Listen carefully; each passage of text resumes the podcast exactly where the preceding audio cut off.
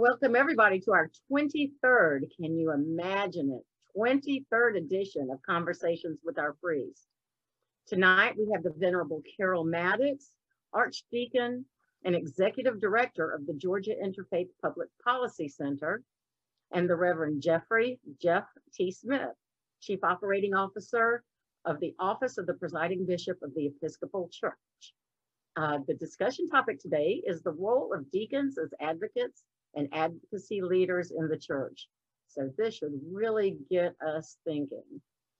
Jeff is a member of the presiding bishop's staff and has served as the chief operating officer of the Episcopal Church since January of 2017. He oversees a broad portfolio of responsibilities, including the day-to-day operations and management of communications, human resources, information technology, buildings, facilities, and real estate acquisitions, as well as serving as a senior member of the presiding bishop's leadership team. Nora, you could also include communications in that Oh, and portfolio. communications. So he's communicating tonight. Jeff was ordained a deacon in 1996 in the Diocese of Chicago and has served in dioceses of Maine, Massachusetts, New Hampshire, New York, and then moving to Connecticut and serving at St. John's Church in Essex. He has a passion for social justice and advocacy and growing the diaconate. Carole is founder and executive director of the Interfaith Public Policy Center. She has experience in advocacy, leadership, and nonprofit management. She was ordained as a deacon in the Episcopal Church in 2006 and appointed Archdeacon of the Diocese of Atlanta, which encompasses North and Middle Georgia. Carole has served on multiple boards in the community, including local service nonprofits, statewide healthcare organizations, and an international religious organization. She has 24 years of experience in nonprofit management. She has under she has an undergraduate degree in communications from Georgia State University and a master's degree in healthcare policy and administration from Mercer University. Carole was born in Ray, Waycross, Georgia. She's a ninth generation Georgian, y'all, with a deep love of Georgia and Georgians and has a passion for pursuing God's mission in the world. I want to thank you all for being here. Jeff and Carole, Carole and Jeff, thank you so much for joining us tonight. As Thank you for is- inviting us. Oh, our pleasure, totally. I understand, Jeff, that you will be doing our um, opening prayer for us. And if you would like to do that, we would greatly appreciate it. Be happy to. This is a prayer that actually comes from the Iona community uh, and is based on uh, Ephesians chapter 4. So let us pray. There is no pain in our hearts or in our planet that you do not know, for you have touched the lowest places on earth. Teach us to grieve with you, O Christ, the loss of all the beauty that is dying. There is no place in the heavens that cannot be touched by your resurrection presence, where you fill all things. Give us strength in your victory over death to grow into your way of love, which does not despair, but keeps sowing seeds of hope and making signs of wholeness.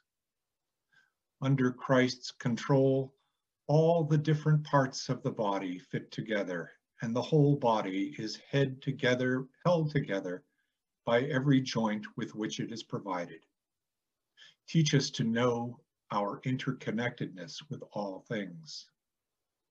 Teach us to grow with each other and all living creatures through love. Amen. Amen. Well, I will leave it to y'all. We're going to have about 45 minutes of conversation. If anyone has any questions, you are free to wait until the end and our last 15 minutes of questions and answers. Or if you would like to type your question in the chat box, that would be great also. Thank you. Okay. Well, I'll go ahead and get started, if that's all right, Jeff, and then I'll, Sure. we'll, we'll turn it over to you. Um, I was, I'm, as, as you now know, Carole Maddux, and um, I'm Archdeacon for Discernment in the Diocese of Atlanta. And what that means is if you're interested in in the diaconate. If you have a question about the diaconate, you want to learn more about the diaconate, or maybe you're even exploring a call to the diaconate, um, I'm your first call after you talk to your priest. So um, unless you are a priest, in which case I'm your first call.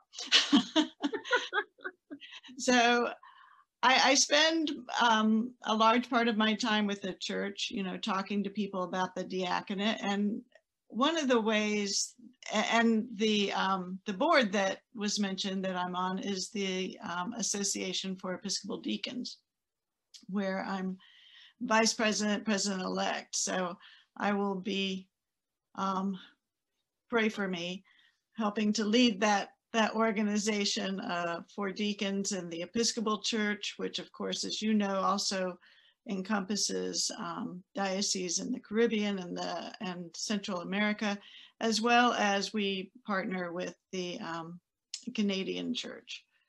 So I I have a passion for the diaconate, is all I can say. And I think part of that is because of my own discernment um, process, um, which started, oh my goodness, a long, long time ago when I was um, I was at annual council and at that time we had the deacons all sit at one table. Now, thankfully, they wouldn't all fit at one table, but um, and it was way in the back. And we were, I was representing a brand new parish. So we were way in the back. And so I was sitting next to it and, you know, maybe I shouldn't confess this, but at times during annual council, I can sometimes be a little bored. And I turned to the table next to me and saw someone at, sitting there with a collar on and said, well, what is a deacon? And she turned to me with this big beam, and I'm not going to embarrass her by saying who it was, but um, she, she, a big beaming smile, and she said, Well, we're kind of the bridge between the church and the world. And that just intrigued me. So I, um, I started looking more into it, talked to my priest, and um, start and and fortunately at that time that was the council where um, Bishop Allan was announcing his retirement. And so they they put a lot of things on hold. So I had plenty of time for personal discernment before I was able to um, be accepted into the more formal discernment of the diocese at the time for the diaconate. Um, but I remember about halfway through my formal discernment period, I was reading a book about deacons and it was like, oh my goodness, these are these are my people. It's like I have finally found my people. And um, I think part of it is because I am called to a faith that embodies servanthood, but also embodies the prophetic voice. And of course, that that wasn't magical, didn't, you know, I had to learn, I had to go through formation. I've had a few years of experience here and um, and my and, and the service piece, which is a part of the diaconate that I think a lot of people think about, um, this deacon as servant, um, diakonia and stuff. It's we often see icons of Saint Stephen washing people's feet, and that is a, a common um, just symbol of the diaconate, and it's very important. But we deacons are in service um, because Jesus was in service. And we are also leaders of the laity to help you develop your lives of service that we're all called to through our baptismal covenant. In fact, as, as I learned more and more about the diaconate, one thing I learned was that uh, much of the modern diaconate is really tied to um, the rewrite of the prayer book in 1979. That ordination liturgy that was written for the diaconate and there really outlines um, who we are as deacons and, and what the church is calling us to be as deacons. Um, at that, in that same prayer book was also the rewrite of the baptismal covenant. And I think that those two are really um, closely intertwined. And I'll tell you why. Part of what the deacon does as a leader in the church is we help the laity move and live into their baptismal covenant. Not the whole thing, but I want to talk about some specific parts. The part, the last two questions that is asked of all of us when we take or renew our baptismal covenant are will you seek and serve Christ in all persons, loving your neighbor as yourself? And that to me is a is a large is the underpinning of the the servanthood side. We're looking for Christ in each other. We're looking to serve our neighbor as Christ served. To love each other as as Christ loved us. And then the second question that really to me points to the diaconate is will you strive for justice and peace among all people and respect the dignity of every human being? And that to me is a lot of the advocacy piece. Because we can lead people into service. I worked for years, um, I helped found um, Church of the Common Ground. And so I worked for years with the with the homeless. Um, I also worked for years in hospice. I ran a, um, a free and then charitable clinic um, in rural Georgia for 14 years, serving the poor and the uninsured. So the that, service piece is integral to the whole, to everything we do. But if you do the service piece and you're not looking at, okay, I'm helping the homeless, but I'm, why are they homeless? You know, it's one thing to feed a person, it's another thing to ask why they're hungry. It's one thing to bring them health care, it's another thing to ask why in one of the richest countries, in the richest states, in the richest cities in the world, people are going without health care. You know, so it, it, they're intertwined. You can't do the service and truly be looking for striving for justice and peace without the advocacy piece as well. So one of the things that um, a previous leader of the, it was called NAD back then, rather than the Association for Episcopal Deacons, but um, Suzanne Watson Epting wrote in a um, article in the Anglican Theological Review that diaconal leadership asks, does three things essentially. We ask hard questions, we speak from a position of strength, and we energize with hope.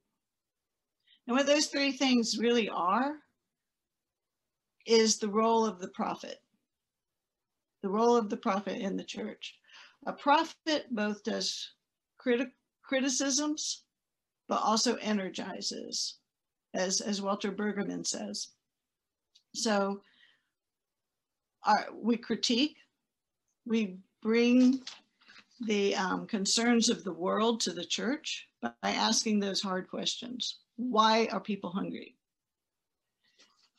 And then we speak from a place of strength. And I can tell you that to me, that place of strength is because the deacons do, as our bishop describes it, get their fingernails dirty.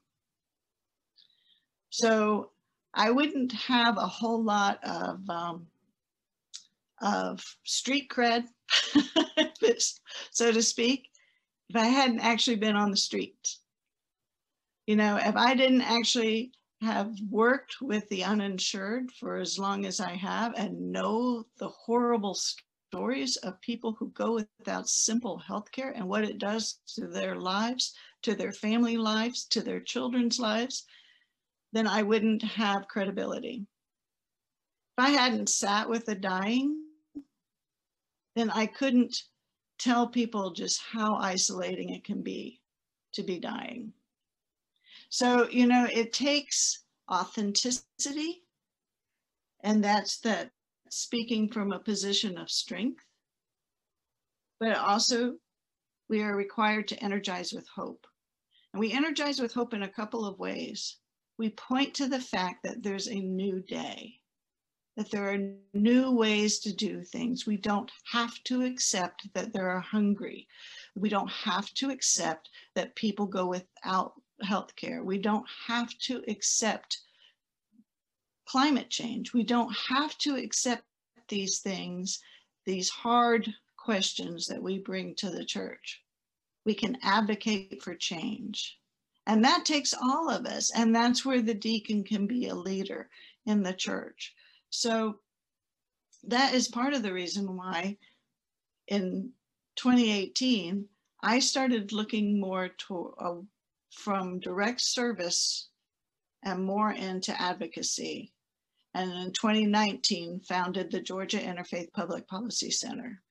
And the reason it's an interfaith thing is because, frankly, the Episcopal Church is, we feel like we're big and mighty and strong, and we are, but at least in Georgia, we're pretty small. So it takes all of us.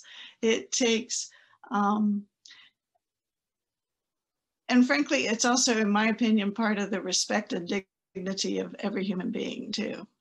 You know, it takes humility to realize you can't do it by yourself and that we have to come together.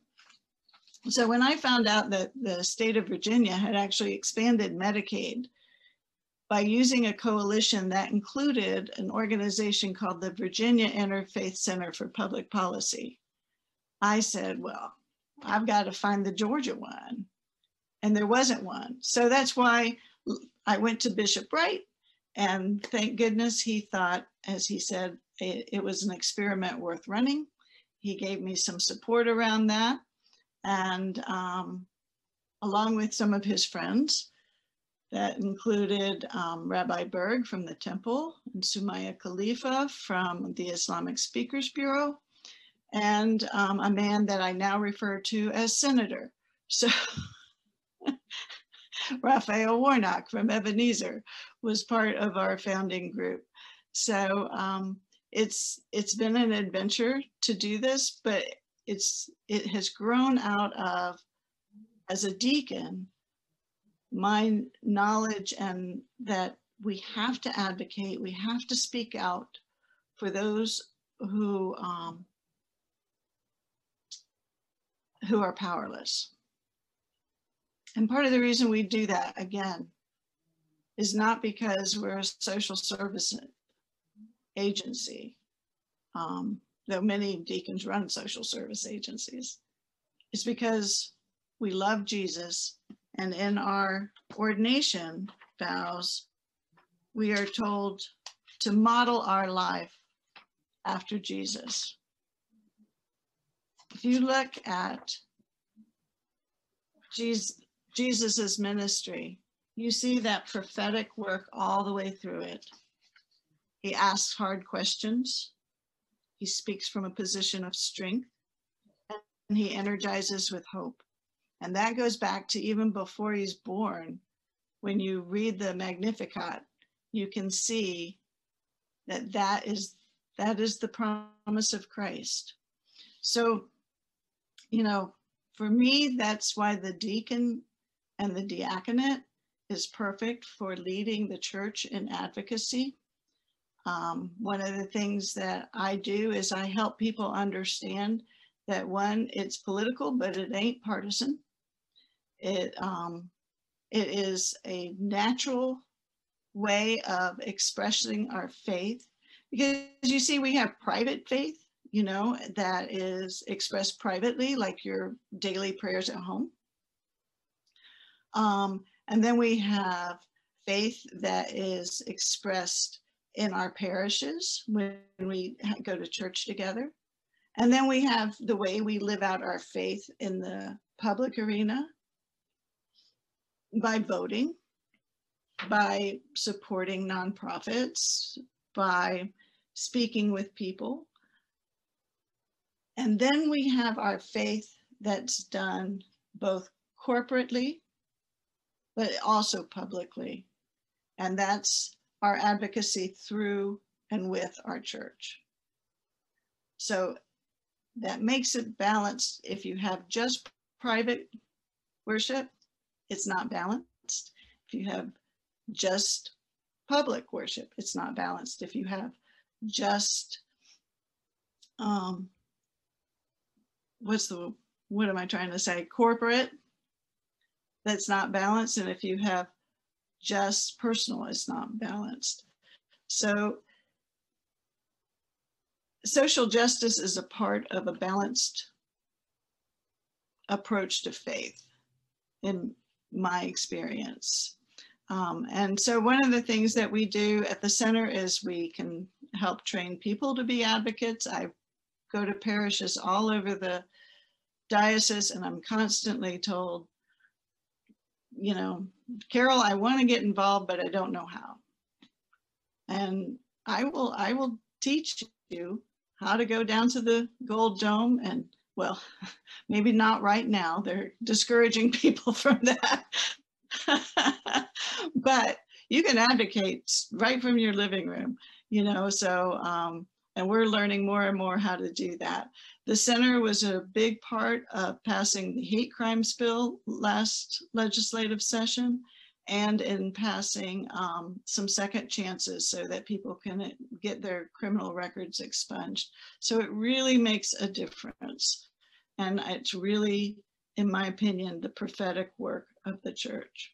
But I have really, I've gone on and on, and I want to hear Jeff's story about how he came to the diaconate and his work in advocacy because Jeff is not in our diocese and has a much, has a different point of view and I really want to hear about that. So Jeff, will you tell us Thanks, a little Carole.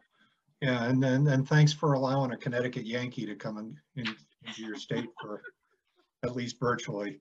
Um, Although I have lived all over the country, uh, this is actually the, I think the 26th place that I've called home. So um, I'm happy to say I've been in all 50 states, uh, every Canadian province except for Newfoundland, and they're on my list.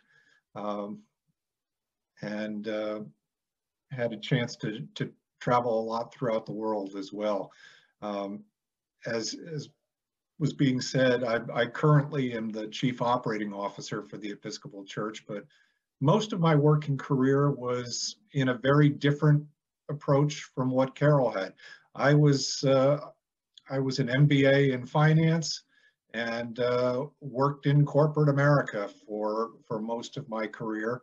Um, I was the risk manager for Kraft, the food company, uh, for Iron Mountain, the record storage company. Um, and so, um, and actually it was through corporate America that I found the diaconate uh, because I was in a parish in suburban Chicago and uh, going to church with my wife, um, who was a good Southern Baptist. Uh, and so um, we were going to go to church every week. Uh, and uh, we tried the Southern Baptist Church for a while, and I said, and she said, okay, we'll try the Episcopal Church since that's your upbringing. And uh, sure enough, since she had gone to Duke and uh, sung with the chapel choir, the, the liturgy appealed to her, and the rest was history. Um, but I was, uh, I had just finished my MBA and the parish that I was going to um, all of a sudden needed a treasurer. And I thought, well, I could do that. Um, so I said, sure, I'll, I'll give it a try. Uh, it was kind of an interesting experience. The first day on the job as treasurer, I was handed a subpoena from the IRS because apparently my predecessor wasn't quite sure what withholding meant. Um, and so got that straightened out. But it was it was a parish that uh, was very very challenged, uh, and so every month I'd have to make the decision. Gee, do I write the check to the rector for uh, for his pay, or do I pay the electric bill? Um, and um, it got really wearying. Um, and so when the bishop came out for a vis visit one time uh, to celebrate the installation of a $250,000 pipe organ in the building, and I'm sitting there in the pew watching water run down the inside wall because we hadn't fixed the roof yet. Um, and the epistle for the day talked about the many gifts that was were given to the spirit uh, and to the body of Christ. I just sat there and prayed and said, okay, Lord, you got me. If you want me to be the treasurer here, that's what I'll do. But if you could find something we could both enjoy, that'd be great. And sure enough, a couple of months later, uh, and this was, you know, this was in the 1980s, uh, and the diaconate was just being revived and restored at that point. Uh, somebody came out from the diocese and said, well, we're thinking about restoring the diaconate in here in, in the Chicago area. And that was like a Damascus Road experience for me. The, the lights went on and I was like, that's it, you know, uh, kind of like Charlie Brown sometimes. Um, but um, I went to our, our curate and said, I'm really excited about this. And he said, well, Jeff, let me, let me talk to you for a minute. You got two kids in diapers right now. Um, this might not be the right time. So why don't you just think about it for a while? And I tucked that idea of ordination away for about 10 years. I don't know why I thought it would be easier when the kids were going into junior high school, but I said, I gotta, I gotta scratch this, this itch. Uh, I, I've just got to explore it. And so I went to my parish priest and told him, I think I'm being called to being a deacon. And after he got done laughing, he said, okay, we'll form a committee. And you know what? Um, short of my family, it has been the best thing that I've ever done with my life. Um, and and my focus on the DI, when I when I went to the Commission on Ministry and they said, well, what what is your diaconal ministry? Because at, at that time, um, you had to be either involved with a soup kitchen, involved with a homeless shelter, or something along those lines, or you just weren't going to be even considered. And I sat there and I thought, well, I've I've done some of that in, in volunteering, but I think of myself more as a fireman, and I'm just going to run towards whatever's burning. Um, and so I've been involved uh, as a deacon in AIDS ministry to families of people who were infected with HIV AIDS. Uh, and this was during the real early 1990s uh, when that was a death sentence. Uh, and that ministry continued um, really up until the time when they developed the triple cocktail. Uh, and all of a sudden, people started viewing AIDS more as a chronic condition than as a as a fatal disease. Uh, it still is in many places, but um, public attitude has changed. Um, and that taught me that, you know what, various ministries kind of have a life cycle to them. Uh, and they're there when they need to be there and when they're no longer needed, uh, it's okay to kind of say, we're going to stop for now until we're needed again. Um, and I went on from doing that to uh, getting involved when I was a deacon in New Hampshire with helping to address the education gap uh, in the state because state funding in in New Hampshire was entire for the school systems was entirely based on local property taxes. which meant that the schools for kids in wealthy communities were tremendous. And those that were in impoverished parts of the state, and most of the state, frankly, is an impoverished part of the state, uh, since paper mills have closed and everything else.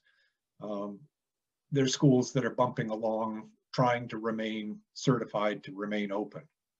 Uh, and now I'm I'm involved in helping a very affluent community here in Connecticut uh, realize that they need to have a conversation on the topic of race and racism, uh, not just from the standpoint of uh, of police brutality, although that is certainly one of the issues that we address, not from a historical perspective where we say, oh, that was that was a Southern problem because trust me, New Englanders were very much involved in the slave trade, not only by providing the shipping, but there were slaves throughout all of the New England states as well.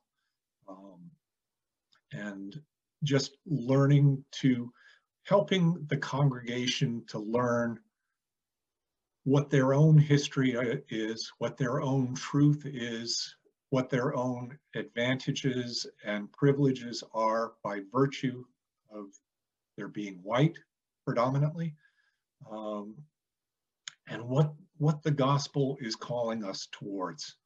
Um, and it's it's challenging. It's a it's a very challenging conversation, but it's it's one we're having. And as a deacon, it's it's kind of interesting. Um, you know, as it's this is a conversation that the priests there have been three priests in the in that church who have all said yep we got to have this conversation sooner or later um, and the rector at the time well we've got other priorities we're we're just not going to we're not going to address that right now because it is a very like our nation a very divided congregation on the topic um, and the the associate that was there, yeah, I'm, I'm not gonna, I'm not gonna touch that third rail. The interim who came in, we're gonna get to that. We're gonna get to that. We're gonna get to that. and never did. And, um, and it wasn't until George Floyd was murdered that I said, you know what, the time is now uh, as a deacon, you're not paying me a salary, so you can't dock my pay. Let's let's start talking about this and let's start doing something. Uh, and that that to me is one of the one of the challenges of being a deacon, but also one of its greatest opportunities is the fact that, um, as Carole was saying, we can be that prophetic voice without having to worry about our paycheck, uh, really just worrying about what is the gospel compelling us towards doing. Um, you know, I look at the diaconate as a part of ordained ministry and all ordained ministry, whether it be bishop, priest, or deacon, is about leadership. It's not about going out and doing the work on behalf of the congregation. Uh, it's about equipping and engaging and inspiring everyone in the church to be part of God's mission. Um, and all ordained ministry, when you boil it right down to its essence, is really three things. It's a ministry of the word, the sacrament, and servanthood. And we each do it. Bishops do it, priests do it, deacons do it. It's just a matter of we do it in slightly different ways. Um, our orders emphasize different aspects of Jesus's ministry in the world. Um, and so as ministers of the word, deacons share in helping to proclaim the gospel and in preaching and teaching, uh, just as bishops and priests do. As sacramental ministers, uh, bishops and priests lead us in the Eucharist and weddings and the other sacraments and services of the church and deacons assist in those sacraments. Uh, so it's really in the ministry of servanthood that deacons come into their own. Um, I, as a deacon, get very, very passionate about the dismissal at the end of the service. Uh, I get very loud. I get, know, I'm about six three, so I I've got a pretty good wingspan when I raise my arms. Um, but it's it's I make the point that you know what you've come here, you've been fed, you've been comforted, and now it is time to take it out into the world. Uh, and that's that's what the deacon to me is really about being is the minister of the door the one to to push you out the door and to to live those experiences that we get in the Eucharist throughout the rest of the week. Um, we do get called to be prophets. I mean, the the fact that the fact that we're not paid means we get to be very prophetic at times, um, and that's a great thing. As as presiding Bishop Katharine Jefferts Schori called us, uh, we get to be holy nags to the church. Um, and that means we get to be the ones who remind the church of what its mission was. I mean, there's a there's an interesting paper that was written by a bishop um, who talked about the fact that the diaconate really was the church's response to its own failure to live into its own ideals that if you go back and you look at Acts, you find that the church in ancient times was almost like a commune. I mean, we all shared in the same the same purse. Whatever was needed was provided by the community. Uh, it was it was really a commune of sorts, um, and and that started falling apart. And so Stephen and, and the others were chosen uh, to be sort of the proto-deacons uh, to ensure that the distribution to the widows and the poor actually took place and to the Gentiles, that it would actually take place. Um, and that's, that's been part of the deacons' ministry and mission in the church ever since. Um, but as as as I like to remind people, um, you know, Stephen wasn't stoned for beating little old ladies. Stephen was stoned for having the temerity to speak the gospel to power. Um, and where Carole has had a wonderful experience in the not-for-profit world, most of my experience was actually in the for-profit world. And I found it incredibly enriching to experience being a deacon in corporate America.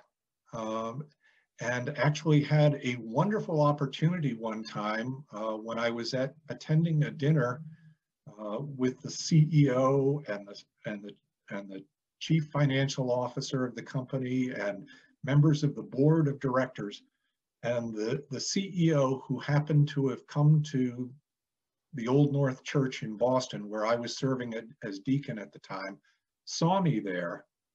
And in the middle of the conversation about basis points and all the other kinds of financial things that the corporation was doing, turned to me and said, Jeff, what does being a deacon have to do with what you do during the day here? And it was just such a wonderful opportunity to share with him how all of us, regardless of where we are working, where we're making our living, or how we're making our living, or how we're supporting our family uh, in any way, can live into diakonos, into, into serving Christ and being a servant to others in need. Um, so that's kind of my story. I think I'll stick with it. Happy to answer any questions. I'd rather be answering questions than uh, just rambling on. Well, Jeff, I, I wanted to say something real quick though, because um, your story about Katharine Jefferts Schori reminded me of something I had just read about her that this was bef before she was presiding bishop. She was saying that um, when we're when the church is considering where to start new churches, we should consult with the deacons.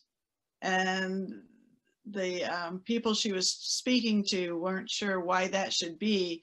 And she said simply that deacons know where the church is needed. And then your story about um, about work is that goes right back to our examination, doesn't it? Where you are to make Christ and his redemptive love known by your word and example to those among whom you live and work and worship.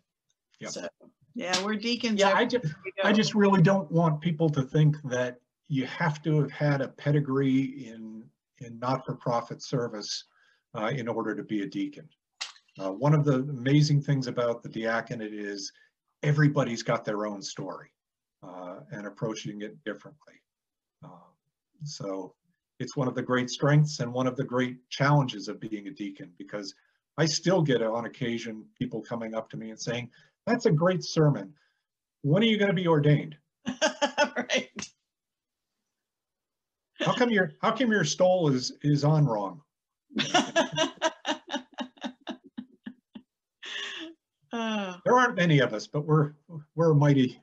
We punch above our weight. So we do. Do we have any questions? I have a question. yeah, Um, in this time, many of us are not even seeing our families, let alone people we don't know. How can we serve with those parameters? you do a lot of Zoom. You do what needs to be done. I mean, one of the one of the outcomes of this conversation of race that I'm I'm leading this congregation towards is to really mobilize them. Connecticut has one of the most bizarre laws left in America today. It's one of two states where if you are receiving state aid, welfare, in this state, it is considered a loan. And so if you come into any money whatsoever, the state is going to come to you with their hand open and say, pay us back. It just entraps people into cycles of poverty that last for generations. And so you can, we can do advocacy without having to, to meet face to face. Uh, we can stand on the street curb with a sign socially distanced from, from others and advocate for criminal justice reform. Uh, there's all sorts of ways that we can still be involved. It's more challenging and it's far easier when you can talk to people during a, a forum after church or in a, in a coffee hour uh, than it is on Zoom, but uh, if there's a will, there's a way. Absolutely. I, I to share some of the things that I know of others doing too. So advocacy, obviously, educating yourself on what the issues are and, and working usually in coalition with um, others who are, are working like the Georgia Justice Project um, or Georgia Interfaith Power and Light on environmental issues. Uh, We've got a great Office of Government Relations for the Episcopal Church. And um, you can sign up for the Episcopal Public Policy Network and learn, both learn and um, get action items whenever there's something that they need you to talk to your federal representatives and senators about. And they have a great, um, on their website, they have the Faith and Citizenship Guide that actually um, can teach you how to do advocacy. As far as direct service, there's, the need hadn't gone away. It's But we're- Yes, we're going to have to just be a little bit different about how we do it. We can't do the food drives anymore, but you know what? Your local nonprofit or, or food pantry can sure as heck use um, donations of money and grocery um, cards. Um, I know that at some of the parishes this year, instead of bringing in toys at the Christmas time, they just set it up electronically so that you could order it on Amazon or Target or wherever, and it got shipped directly to the um, to the nonprofit. And and while I know that's not as much fun as as some of the you know the tactical things or when you can actually go places and and and work together at the same time we're not doing it for fun right we're doing it because people are in need and and that need can still be addressed so that that the other thing that we're doing at st david's um, where i help some is we're having something we call common purpose and every other month we have a speaker and discussions on topics on issues that are um, somewhat controversial. And but we want to bring people together so that in this, these divisive times we can come together and have good civic discourse about these issues and you know what? We used to do that in person and we used to have a potluck supper and everything. We don't have supper anymore, but Zoom, I'm finding that it's almost more fun on Zoom than it was, you know, getting back in my car after a long day driving over right? We have and I will, I will make a plug too that uh, the Episcopal Church has just uh, initiated an- another campaign or another uh, movement called Out of Many One, which is really designed to help anyone on an individual, on a parish or a diocesan level, have the difficult conversations with people who hold very different perspectives on that, on particular issues, and to find the common ground. I think we have a question in the chat box. Carole, this might be more your. This is That from could be, the it could be a question for the Diocese of Connecticut too, so. Oh, okay, it could be. Would you, have you guys seen the question? Carole, it's Yes, all I- yours. I did. Um, well, I can tell you why we do that in the Diocese of Atlanta. And um, there's there's a couple of reasons. One is it it does it kind of protects the deacon, and I, I can tell you that as someone who was raised up or or sponsored for the diaconate in a parish in in the diocese, and I actually um, oddly was sent back to that parish afterwards. And it worked fairly well but it often doesn't because so you know i had been verger sunday school teacher whatever at this parish. Now all of a sudden i was in a different role. And it's hard sometimes for a parish to to shift you know? When you're when you're a parish sponsors someone for the priesthood they don't usually go back to that same parish either, right? so that's why that's part of the reason.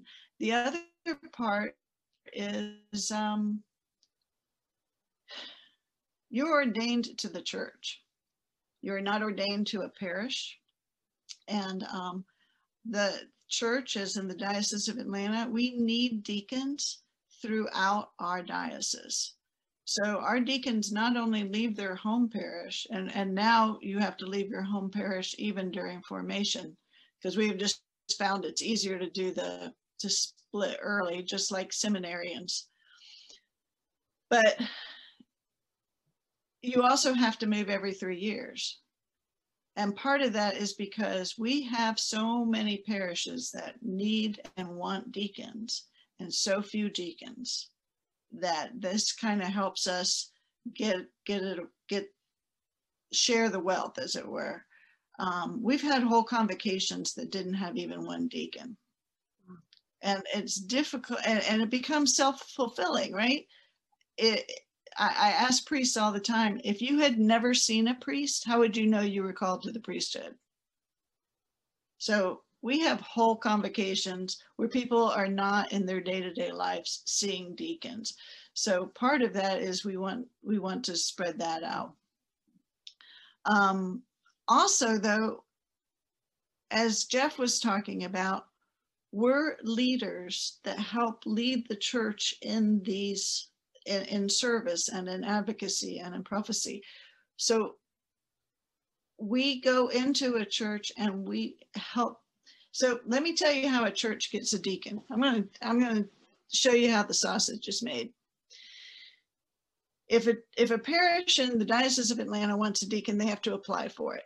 And when they apply for it, we ask things like, what's your history with deacons? How are you prepared to support the deacons? Because while our deacons are not um, paid, they're not stipendiary, we do expect support through continuing education, through mileage, through, you know, whatever they need in order to get their job done at that parish. We ask them, how many hours do you think your goals are going to take? And we make them outline their goals because the goals need to be diaconal for one thing. So let's say a parish wants to start a prison ministry. That would be part of that application that also helps us match up a, the correct deacon for that parish. So um, I, I, say all that because we have so many parishes that want deacons, and then this is the way that we help a deacon come in and maybe start that ministry, help to start that ministry, guide the people. Maybe also notice that, well, maybe they wanted to start a food pantry. That's not really where their community's needs are. And so maybe the, the deacon may help the parish um, discern that. But then we turn the work back to the laity. It is your work. It is the parish's work. It is not ours. Just as Jeff was saying, we don't go out there to do it on behalf of. So I hope that answers the question. Jeff, do you have any input? I, w- well, I had the pleasure and the honor of serving as the Archdeacon in the Diocese of Massachusetts, where we had similar rules. And I actually was a critic of those rules because what I found was that um, the good deacons would get something going and then they'd get yanked out and things would flounder um, within the congregation without the without leadership. I mean, honestly, it takes you a year to figure out where the washroom is. The second year, you're you're usually the congregation's trying to figure out whether they can really trust this person. And then by the third year, you're kind of going, where am I going next? Um, and that that just keeps you spinning your wheels. Um, in Massachusetts, we tried a an experiment where we said, if the deacon is is truly just being there and not being effective, we'll move them. But if they are have a vital ministry uh, started there that it still needs them, let's leave them in place. Don't break it if it's not broken. Um, it's true. Um, um, most congregations have never even heard of a deacon, uh, but there are other ways around that. Uh, sharing the pulpit, having the deacon travel with the bishop, uh, and during that pastoral visit, um, the bishop giving the deacon an opportunity to talk about what the diaconate is. Um, there, there are ways. Um, and what happened when we did that was that the size of the diaconate in Massachusetts doubled. So, um, because it's it's hard, particularly for young people who think they might be called to the diaconate. Um, if they have a family, um, we're going to move every three years, or if the kids are in Sunday school, oh, sorry, you're going to have to leave your friends to go somewhere else. Either that, or mom or dad are going to be at a different parish than than you're at, which really puts a strain on Christmas time. Uh, Well, so, I, I want to thank you both for really opening up a world I didn't know a lot about. I learned a lot this evening. So thank you both. Thank you. Um, this was really a pleasure. Uh, next week, we have the Reverend Dr. Stephanie Taylor of St. Martin of the Field School. and the Reverend David Wagner of Holy Innocent School. So I think that's going to be a great opportunity. It is a surprise topic, everyone. We don't know. So tune in and we will find out. I'm told it's going to have something to do with children, which makes sense, but it's going to be a surprise. Um, I want to again thank you both so much for something that, as I said, I didn't know a lot about. And I'm sure we all learned something tonight. So Carole, if you will lead us out in prayer. One thing I want to do is offer live long and prosper, everyone. So have a great week. And thank you very much, Carole. Carole, before you pray, I just want to offer anybody that has any follow-up questions you want to follow up on, feel free to send me an email at gsmith@episcopalchurch.org. And Carole's local, so And Uh, Carole, if, if y'all would um, also email us the links of the organizations you were talking about, we'll be glad to post those on our website. Absolutely. Thank you. Well, I thought I would end this with um, actually the prayer that we pray at the ordination of deacons. So let us pray. O God of unchangeable power and eternal light, look favorably on your whole church, that wonderful and sacred mystery. By the effectual working of your providence, carry out in tranquility the plan of salvation. Let the whole world see and know that things which were cast down are being raised up, and things which had grown old are being made new, and that all things are being brought to their perfection by him through whom all things were made, your Son, Jesus Christ our Lord, who lives and reigns with you in the unity of the Holy Spirit, one God, forever and ever. Amen. amen. Thank you all very much. Hope to see you next week.